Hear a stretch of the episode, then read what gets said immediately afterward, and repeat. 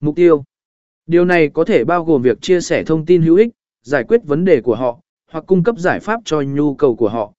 Luôn đặt mục tiêu tạo ra nội dung độc đáo và chất lượng, đảm bảo rằng nó đáp ứng yêu cầu của đối tượng mục tiêu. C. Sử dụng hình ảnh và đồ họa để tạo sự hấp dẫn hình ảnh và đồ họa có thể tạo sự hấp dẫn cho nội dung của bạn. Sử dụng hình ảnh chất lượng cao và phù hợp với nội dung để minh họa và làm cho nó trực quan hơn. Điều này giúp làm tăng sự tương tác của người đọc và làm cho nội dung trở nên thú vị hơn. Dễ tối ưu hóa nội dung cho SEO để nội dung của bạn dễ